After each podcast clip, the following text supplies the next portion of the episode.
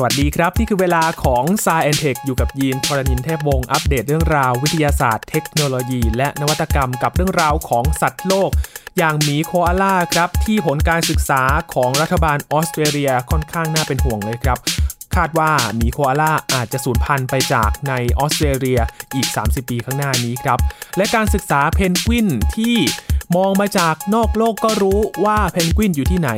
โดยการศึกษาภาพถ่ายมูลเพนกวินจากอวกาศครับด้วยเทคโนโลยีที่ล้ำสมัยสามารถดูได้ว่าพิกัดของเพนกวินที่อยู่ตอนนี้อยู่ที่ไหนได้บ้าง และเทคโนโลยีที่มาช่วยในการก่อสร้างครับที่เบลเยียม ใช้เครื่องพิมพ์ 3 มิติในการสร้างบ้าน 2 ชั้นด้วยกัน และออสเตรเลียครับใช้แขนกลในการช่วยก่อสร้างก่ออิฐ ลดขั้นตอนในการก่อสร้างได้มากเลยทีเดียว และปิดท้ายด้วยเทคโนโลยีในการช่วยทำสวนขนาดเล็กนะครับบริเวณบ้านหรือว่าคอนโด มีหลายอย่างที่น่าสนใจติดตามได้ใน Science Tech ในวันนี้ครับ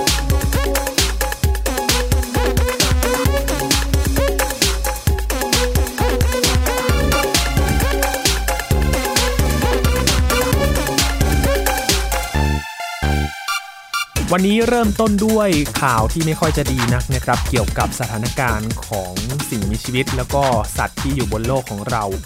พาไปที่ทวีปออสเตรเลียครับ ดินแดนนี้มีสัตว์ที่เป็นสัตว์เฉพาะถิ่นนะครับ อย่างหมีโคอาล่าแล้วก็จิงโจ้นะครับ ที่เป็นสัตว์ประจำของออสเตรเลียเลย แต่เรื่องราวนี้เป็นเรื่องที่ต้องช่วยกันหาทางออกกันครับ เพราะว่ามีการศึกษาของรัฐบาลออสเตรเลียที่ใช้เวลาศึกษานานกว่า 1 ปีด้วยกันนะครับ พบว่าหมีโคอาล่าซึ่งเป็นสัตว์สัญลักษณ์ของออสเตรเลียนี้ อาจจะสูญพันธุ์ไปจากรัฐนิวเซาเวลส์ภายในปี 2593 หรืออีก 30 ปีข้างหน้านี้ครับ เว้นแต่ว่ารัฐบาลจะหามาตรการมาช่วยป้องกันอย่างเร่งด่วน สำหรับสัตว์ที่มีกระเป๋าหน้าท้อง ซึ่งเป็นที่รักของชาวออสเตรเลียที่เป็นสัตว์เลี้ยงลูกด้วยนม มีระบบการสืบพันธุ์ที่ไม่เหมือนสัตว์ทั่วไปนักนะครับ โดยพวกมันก็จะเกิดมาในขณะที่ยังเป็นเพียงตัวอ่อนเท่านั้น แล้วก็อาศัยอยู่ในกระเป๋าหน้าท้องของคุณแม่อย่างอบอุ่น เป็นเวลานานหลายเดือน ในขณะที่พัฒนาร่างกายไปด้วยอย่างหมีโคอาล่านี้นะครับที่ชอบกินใบยูคาลิปตัสอยู่บนต้นไม้นี้นะครับ มีการเปิดเผยจากฝ่ายนิติบัญญัติในสภาผู้แทนราษฎรแห่งรัฐนิวเซาท์เวลส์เปิดเผยรายงานมีใจความว่า การแผ่วถางที่ดินเพื่อทำการเกษตร การพัฒนาเมือง การทำเหมืองและก็การทำป่าไม้ ล้วนเป็นปัจจัยที่กำลังคุกคามต่อการอยู่รอดของโคอาล่าครับ รวมทั้งเป็นการทำลายถิ่นที่อยู่อาศัยของพวกมันด้วย โดยโคอาล่าอาศัยอยู่ในป่ายูคาลิปตัสนะครับ ซึ่งเป็นต้นไม้เป็นสถานที่พักพิง แล้วก็เป็นแหล่งอาหารของพวกมันด้วย ในช่วงฤดูกาลที่เกิดไฟป่าครั้งที่ผ่านมา ซึ่งเป็นเหตุที่รุนแรงอย่างมากเลยนะครับ กินระยะเวลายาวนานผิดปกติเนื่องจากสภาพอากาศที่แห้งแล้งอย่างรุนแรง ก็สร้างความเสียหาย ต่อถิ่นที่อยู่อาศัยของหมีโคอาล่าด้วย ป่ายูคาลิปตัส ทั่วทั้งรัฐถูกทำลายลงไปกว่า 25%และรายงานยังระบุด้วยนะครับว่าในบางส่วนของรัฐนิวเซาเวลส์ไฟป่าได้ทำลายที่อยู่อาศัยของโคอาล่ามากถึง 81%ด้วยกันครับ รายงานฉบับนี้ยังบอกอีกนะครับว่าวิธีเดียวที่ลูกหลานของเราจะมีโอกาสได้เห็นโคอาล่าในป่าของรัฐนิวเซาเวลส์ก็คือการที่จะต้องเร่งแก้ปัญหาอย่างเร่งด่วน โดยรายงานของคณะกรรมการที่ประกอบไปด้วยสมาชิกจากหลายพรรคการเมืองก็ยังมีข้อเสนอถึง 42 ประการด้วยกันนะครับ อย่างเช่น การนับจำนวนโคอาล่าในรัฐนิวเซาท์เวลส์ว่าตอนนี้มีจำนวนโคอาล่าเหลืออยู่กี่ตัวกัน แล้วก็ออกนโยบายคุ้มครองสัตว์ในพื้นที่พัฒนา และเพิ่มเงินทุน สนับสนุนความพยายามในการอนุรักษ์สิ่งแวดล้อมเป็นต้นครับ คุณสจวตบรันช์ผู้เชี่ยวชาญด้านการแผ่วถางและฟื้นฟูที่ดินของกองทุนสัตว์ป่าโลก หรือ WWF ในออสเตรเลีย ก็เรียกร้องเช่นกันนะครับ ให้รัฐบาลทำตามคำแนะนำในรายงาน แล้วก็เพิ่มประสิทธิภาพ ในเรื่องของนโยบายคุ้มครองสำหรับพื้นที่ที่สัตว์อาศัยอยู่ให้ดียิ่งขึ้น คุณบันช์ยังบอกอีกว่า WWF ได้เรียกร้องให้รัฐนิวเซาเวลส์เขียนกฎหมายเกี่ยวกับการแผ่วถางที่ดินขึ้นมาใหม่ แทนฉบับเก่าที่มีความอ่อนแอ เพื่อป้องกันที่อยู่อาศัยของโคอาล่าว่ารัฐบาลควรเพิ่มการสนับสนุนทางเศรษฐกิจ แก่เกษตรกร ที่พยายามปกป้องต้นยูคาลิปตัส อย่างแข็งขันและหยุดการดำเนินงานของอุตสาหกรรมไม้ที่อยู่ในที่อยู่อาศัยของโคอาล่าด้วยขณะที่ทางโฆษกประจำสำนักงานผู้บริหารของมุขมนตรีรัฐนิวเซาเวลส์ กล่าวว่ารัฐบาลจะแสดงความเห็นเกี่ยวกับรายงานฉบับนี้หลังจากที่ใช้เวลาในการพิจารณาระยะหนึ่ง และระบุว่ารัฐนิวเซาเวลได้ใช้เงินไปแล้วกว่า 30 ล้านดอลลาร์สหรัฐในการอนุรักษ์ขัวล่านะครับ นี่ก็เป็นสถานการณ์ที่น่ากังวลเกิดขึ้นเกี่ยวกับสัตว์ป่านะครับ เพราะว่าต้นปี 2020 ที่ผ่านมามีสถานการณ์ของไฟป่าที่ค่อนข้างจะรุนแรง เราเห็นภาพของโคอาล่าที่บาดเจ็บ แล้วก็ล้มตายจากความรุนแรงของไฟป่านะครับ หลายๆ หน่วยงานก็เรียกร้องให้ช่วยกันแก้ปัญหา แล้วก็ช่วยดูแลโคอาล่าให้คงอยู่ต่อไปในพื้นที่ป่าของออสเตรเลียกันด้วยนะครับ ทั้งโคอาล่าและก็จิงโจ้นะครับ ก็ต้องช่วยกันอนุรักษ์สัตว์ประจำถิ่น และจากสถานการณ์นี้นะครับ ก็ย้อนกลับมาที่ประเทศไทยที่มีจำนวนสัตว์ป่าหายาก ที่จำนวนค่อนข้างน่าเป็นห่วงเช่นเดียวกัน อย่างช้างป่า เสือโคร่งนะครับที่อยู่ในพื้นที่ประเทศไทย ก็ได้รับผลกระทบจากการแผ่วถางป่าพื้นที่อยู่อาศัย ก็ทำให้ต้อง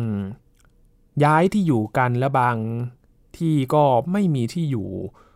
ของสัตว์ป่ากันด้วยนะครับ เพราะฉะนั้นก็ต้องเฝ้าระวัง แล้วก็ช่วยกันดูแลรักษาทรัพยากรธรรมชาติให้คงอยู่ต่อไปกันด้วยครับ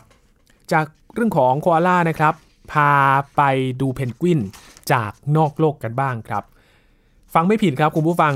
ดูเพนกวินจากนอกโลกครับ เพราะว่าทีมนักวิทยาศาสตร์จากอังกฤษและออสเตรเลีย ใช้เทคโนโลยีที่ทันสมัย ในการสืบเสาะค้นหาสัตว์ที่เสี่ยงสูญพันธุ์รวมทั้ง เผยการค้นพบใหม่เกี่ยวกับถิ่นที่อยู่อาศัยของสัตว์ที่ไม่ได้รับการเปิดเผยมาก่อนในโลกด้วยครับ ทีมนักวิทยาศาสตร์ อังกฤษได้ค้นพบที่อยู่ของเพนกวิน จักรพรรดิอีกหลายแห่งเลยครับ ในแอนตาร์กติกาหรือว่าบริเวณขั้วโลกใต้นะครับ โดยอ้างอิงจากหลักฐานสำคัญก็คือพิกัดของมูลเพนกวินครับที่บันทึกได้จากอวกาศ โดยการศึกษาได้ตีพิมพ์ผลงานของทีมนักวิทยาศาสตร์แห่ง British Antarctic Survey นะครับ พบที่อยู่อาศัยของเพนกวินจักรพรรดิอีก 61 แห่งบริเวณขั้วโลกใต้ครับ ซึ่งเพิ่มขึ้น 11 แห่ง จากที่เคยทำการสำรวจเอาไว้ โดยอ้างอิงจากภาพถ่ายดาวเทียม Sentinel 2 ของยุโรปนะครับที่ระบุพิกัดของมูลเพนกวิน หรือว่ากัวโน ปริมาณมากในพื้นที่เหล่านั้นครับคุณเปเตอร์เฟรดเวลนัก ภูมิศาสตร์และหัวหน้าทีมวิจัยของ British Antarctic Survey บอกว่านี่คือข่าวดีครับ เพียงแต่ถิ่นที่อยู่ใหม่ๆ ที่ค้นพบนั้นเป็นเพียงพื้นที่เล็กๆ เท่านั้น และคิดสัดส่วนประชากรเพนกวินที่เพิ่มขึ้นมาราว 5-10%ของจำนวนเพนกวินในพื้นที่จากหลักฐานใหม่ที่เกิดขึ้นนี้นะครับทำให้นักวิทยาศาสตร์เชื่อว่า ตอนนี้มีเพนกวินจักรพรรดิอยู่ราว 265,500 ถึง 278,500 คู่ หรือราวครึ่งล้านตัวบริเวณขั้วโลกใต้นะครับเพนกวินจักรพรรดิจะหาคู่ผสมพันธุ์และฟักไข่ ในพื้นที่ห่างไกลบริเวณขั้วโลกใต้ ที่อุณหภูมิลบ 50 องศาเซลเซียสทำให้นักวิจัยต้องพึ่งพาภาพถ่ายทางอากาศและดาวเทียม เพื่อระบุพิกัดของเพนกวิน และปัจจุบันเพนกวินจักรพรรดิเป็นหนึ่งในสัตว์ที่เสี่ยงต่อการสูญพันธุ์ เนื่องจากภาวะโลกร้อนด้วยครับ ซึ่งทีมวิจัยบางกลุ่มประเมินว่าถิ่นที่อยู่อาศัยของเพนกวินจักรพรรดิอาจหดหายไปมากกว่า 30%ในช่วงปลายศตวรรษนี้ อีกด้านหนึ่งทีมนักอนุรักษ์ธรรมชาติในรัฐนิวเซาเวลส์ออสเตรเลีย ได้ใช้โดรนอินฟราเรดช่วยค้นหาหมีโคอาล่า ที่หลบซ่อนอยู่ในป่าเพื่อช่วยเหลือสัตว์สัญลักษณ์ของออสเตรเลียนี้นะครับ ที่คาดว่า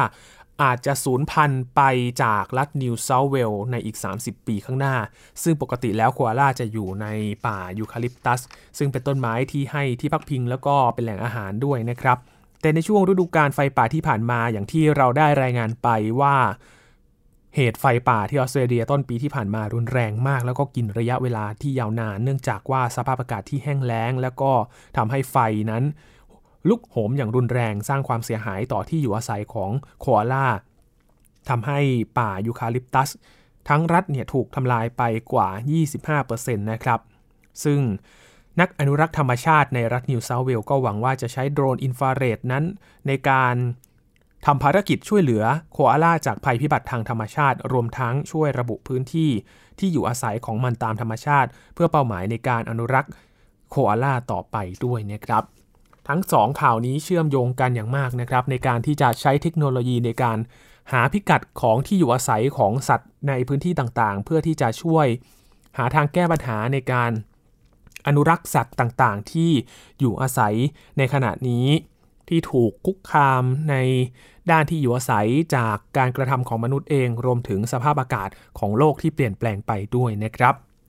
คุณผู้ฟังครับช่วงนี้พักกันก่อนครับ ช่วงหน้ามาติดตามเทคโนโลยีกันบ้างครับ พาไปติดตามเทคโนโลยีที่เกี่ยวข้องกับการก่อสร้างนะครับ ทั้งที่เบลเยียมครับใช้เครื่องพิมพ์สามิติ ในการก่อสร้าง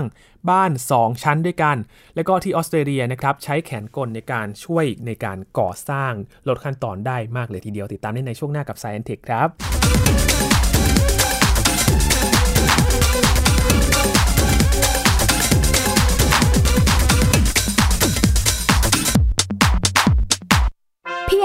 สมาร์ทโฟน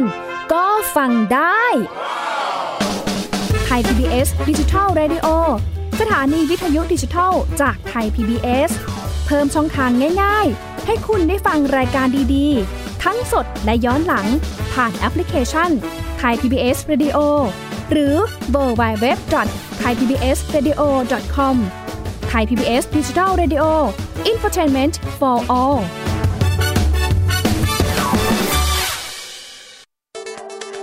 อัปเดตสถานการณ์รอบโลก ประเทศจีนนี่เราทราบกันดีนะคะว่าเป็นประเทศที่จะมีปัญหาเรื่องความสมดุลของประชากร คนที่ได้รับความสนใจจากวิกฤตในครั้งนี้ก็คือนายกรัฐมนตรีนิวซีแลนด์ เรื่องราวสีสันจากต่างแดน ก็มีช่อง YouTube เป็นของตัวเองใช้ชื่อว่าครัวคุณยาย โรงพยาบาลเพื่อดูแล ช้างเหล่านี้ที่เมืองมัทุราค่ะที่รัฐอุตรประเทศ จะมีภารกิจก็คือส่งนักบินอวกาศผู้หญิงล้วนอืมๆออกค่ะไปทำภารกิจ หน้าต่างโลก โดยทีมข่าวต่างประเทศไทย PBS ทุกวันจันทร์ถึงศุกร์ 12 นาฬิกา ทางไทย PBS ดิจิทัล Radio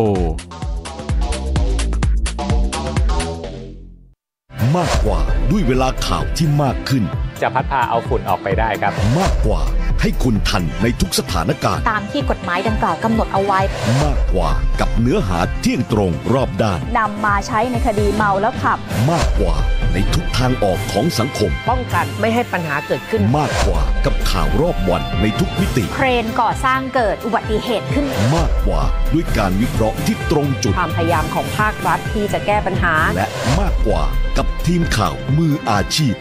ข่าวไทย PBS ให้คุณได้มากกว่า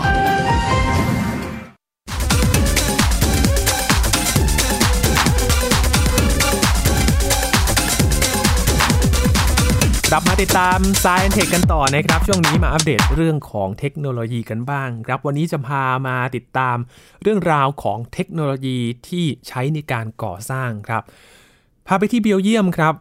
พูดถึงเครื่องพิมพ์ 3 มิติ หลายๆ คนอาจจะเริ่มคุ้นเคยกันแล้วนะครับ เป็นเครื่องพิมพ์สิ่งของต่างๆ 3 มิติเลยนะครับ ได้ของมาเป็นชิ้นเป็นอันเลย ตั้งแต่เล็กๆ ยันชิ้นใหญ่ ๆ อย่างการสร้างบ้านนะครับ ถ้าใช้เครื่องพิมพ์ 3 มิติในการสร้างบ้าน ก็ต้องเป็นเครื่องที่ใหญ่เลยทีเดียวใช่ไหมครับคุณผู้ฟัง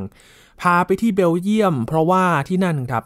มีบริษัทที่เขาพัฒนาเทคโนโลยี เครื่องพิมพ์ 3 มิติสำหรับสร้างบ้าน นับว่า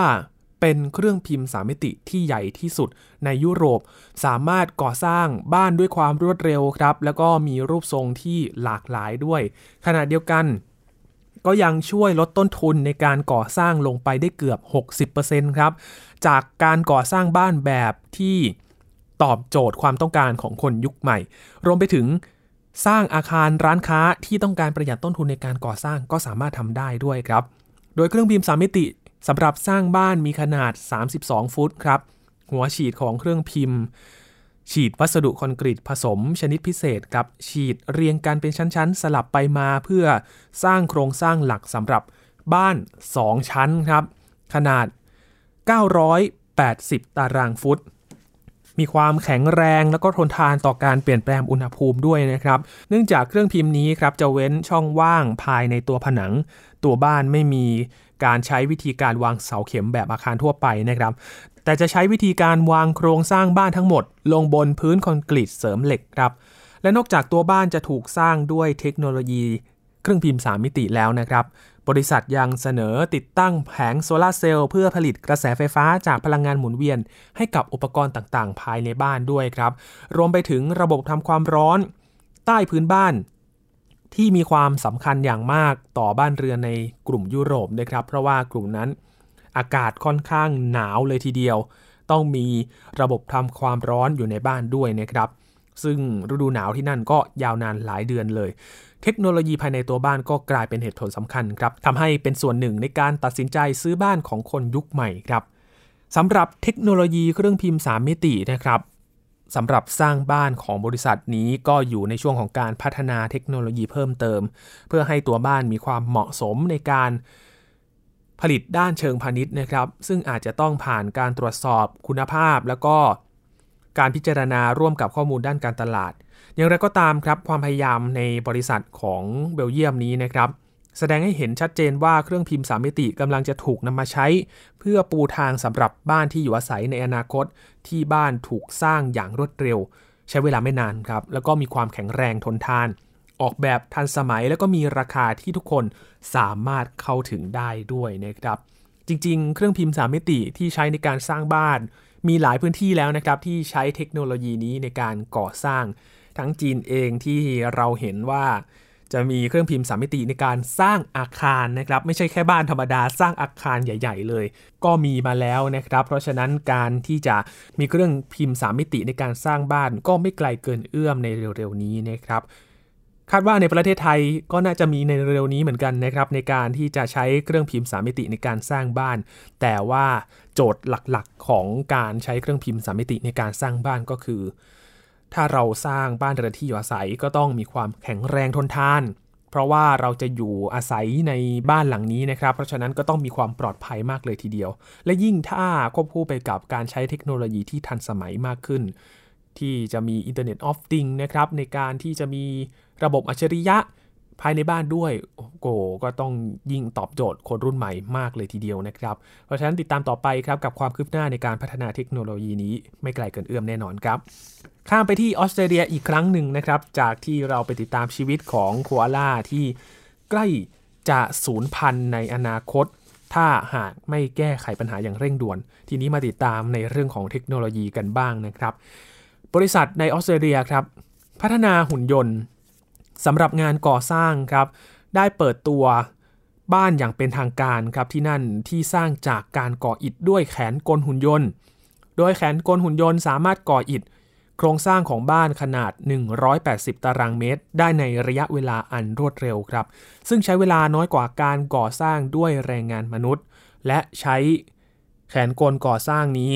ก็จะช่วยผ่อนแรงงานคน และก็ทำให้งานก่อสร้างสามารถขับเคลื่อนได้อย่างรวดเร็วด้วยครับ สำหรับแขนกลหุ่นยนต์นี้มีชื่อว่า h a d r i a n X ผลิตโดยบริษัทเอกชนในออสเตรเลียนะครับ เพื่อนำมาใช้งานก่อสร้าง โดยมีวัตถุประสงค์เพื่อผ่อนแรงคนทำงานนะครับ และลดระยะเวลาการก่อสร้างให้น้อยลง ด้วยความยาวขนาด 30 เมตร ของแขนกลหุ่นยนต์ตัวนี้ครับทำให้มีประสิทธิภาพและก็ความคล่องตัวในการทำงานมากขึ้น เนื่องจากว่าแขนกลตัวนี้สามารถก่ออิฐได้มากถึง 1,000 ก้อน ภายในเวลา 1 ชั่วโมงเท่านั้นครับคุณผู้ฟังเร็วมากๆ จึงเป็นการลดขั้นตอนในการก่อสร้างให้มีความรวดเร็วมากยิ่งขึ้นสำหรับ h a d r i a n X นี้นะครับได้ถูกนำมาใช้ในโครงการสร้างบ้านตัวอย่างของบริษัทผู้ผลิตครับ โดยทำงานร่วมกับระบบคอมพิวเตอร์ ที่ช่วยออกแบบหรือว่า CAD นะครับที่เป็นระบบ ที่มีหน้าที่ในการสร้างโมเดลบ้านแบบ 3 มิติ เพื่อส่งต่อให้แขนกลหุ่นยนต์นั้นก่ออิฐบ้านตามแบบที่สร้างขึ้น และด้วยศักยภาพแล้วก็ความคล่องตัวในการทำงานครับทำให้แขนกลหุ่นยนต์ก่ออิฐสำหรับโครงสร้างบ้านขนาด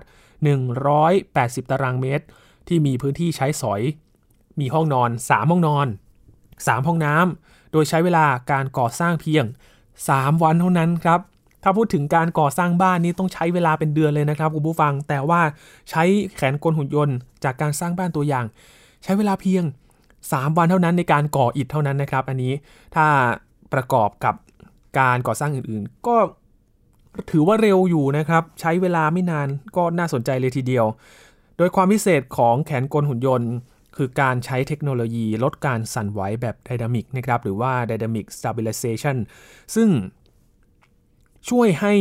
ทำงานได้ในทุกสภาวะครับ โดยไม่เสียประสิทธิภาพในการทำงานเลย และบริษัทผู้ผลิตยังคงพัฒนาแขนกลให้มีศักยภาพมากขึ้นกว่านี้อีกนะครับ เพื่อรองรับการก่อสร้างขนาดใหญ่ขึ้นในอนาคต การทำงานของแขนกลหุ่นยนต์ก่ออิฐไม่เพียงแต่จะช่วยลดขั้นตอนในการก่อสร้างที่ทำให้รวดเร็วยิ่งขึ้นเท่านั้นนะครับ แต่ยังช่วยให้แรงงานมนุษย์เหนื่อยน้อยลง ทำให้เจ้าของกิจการก่อสร้างลดต้นทุนในการผลิตลงไปด้วยนะครับ และกระตุ้นให้เกิดการลงทุนในธุรกิจก่อสร้างมากยิ่งขึ้น แต่ถ้าลดแรงงานคน คนงานที่มาก่อสร้างจะทำอะไรกัน อันนี้ก็เป็นโจทย์ใหญ่เหมือนกันนะครับ ว่าการทำงานก็ต้องปรับเปลี่ยนรูปแบบกันไป เราจะต้องพัฒนาในด้านการก่อสร้างอย่างไร ถ้าเราไม่ใช้แรงงานคนแล้ว และคนกลุ่มนี้ จะต้องพัฒนาศักยภาพในด้านใดบ้าง ก็เป็นโจทย์สำคัญที่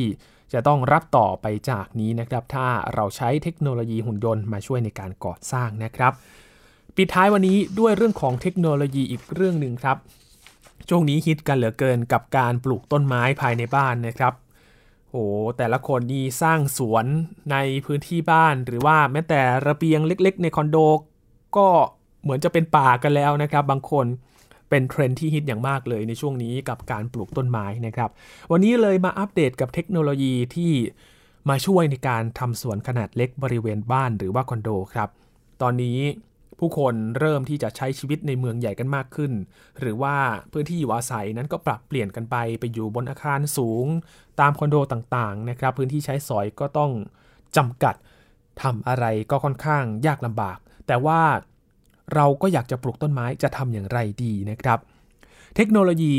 เลยเขามีบทบาทครับในการช่วยให้เราสามารถปลูกผักหรือว่าปลูกต้นไม้บนพื้นที่ขนาดเล็กได้ง่าย ๆ โดยไม่จำเป็นต้องใช้เวลาในการดูแลและก็ควบคุม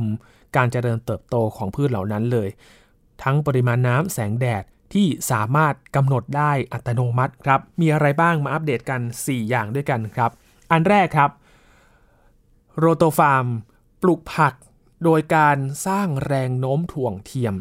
เป็นผลงานพัฒนาสุดล้ำครับ มีวิธีการปลูกผักในวงล้อสร้างแรงโน้มถ่วงเทียมขึ้นมา โดยการหมุนไปพร้อมกับการติดตั้งหลอดไฟฟ้าให้สว่าง วิธีการนี้นะครับสามารถประหยัดพื้นที่ในการปลูกผัก และสามารถให้แสงสว่างอย่างเพียงพอสำหรับผักทุกต้น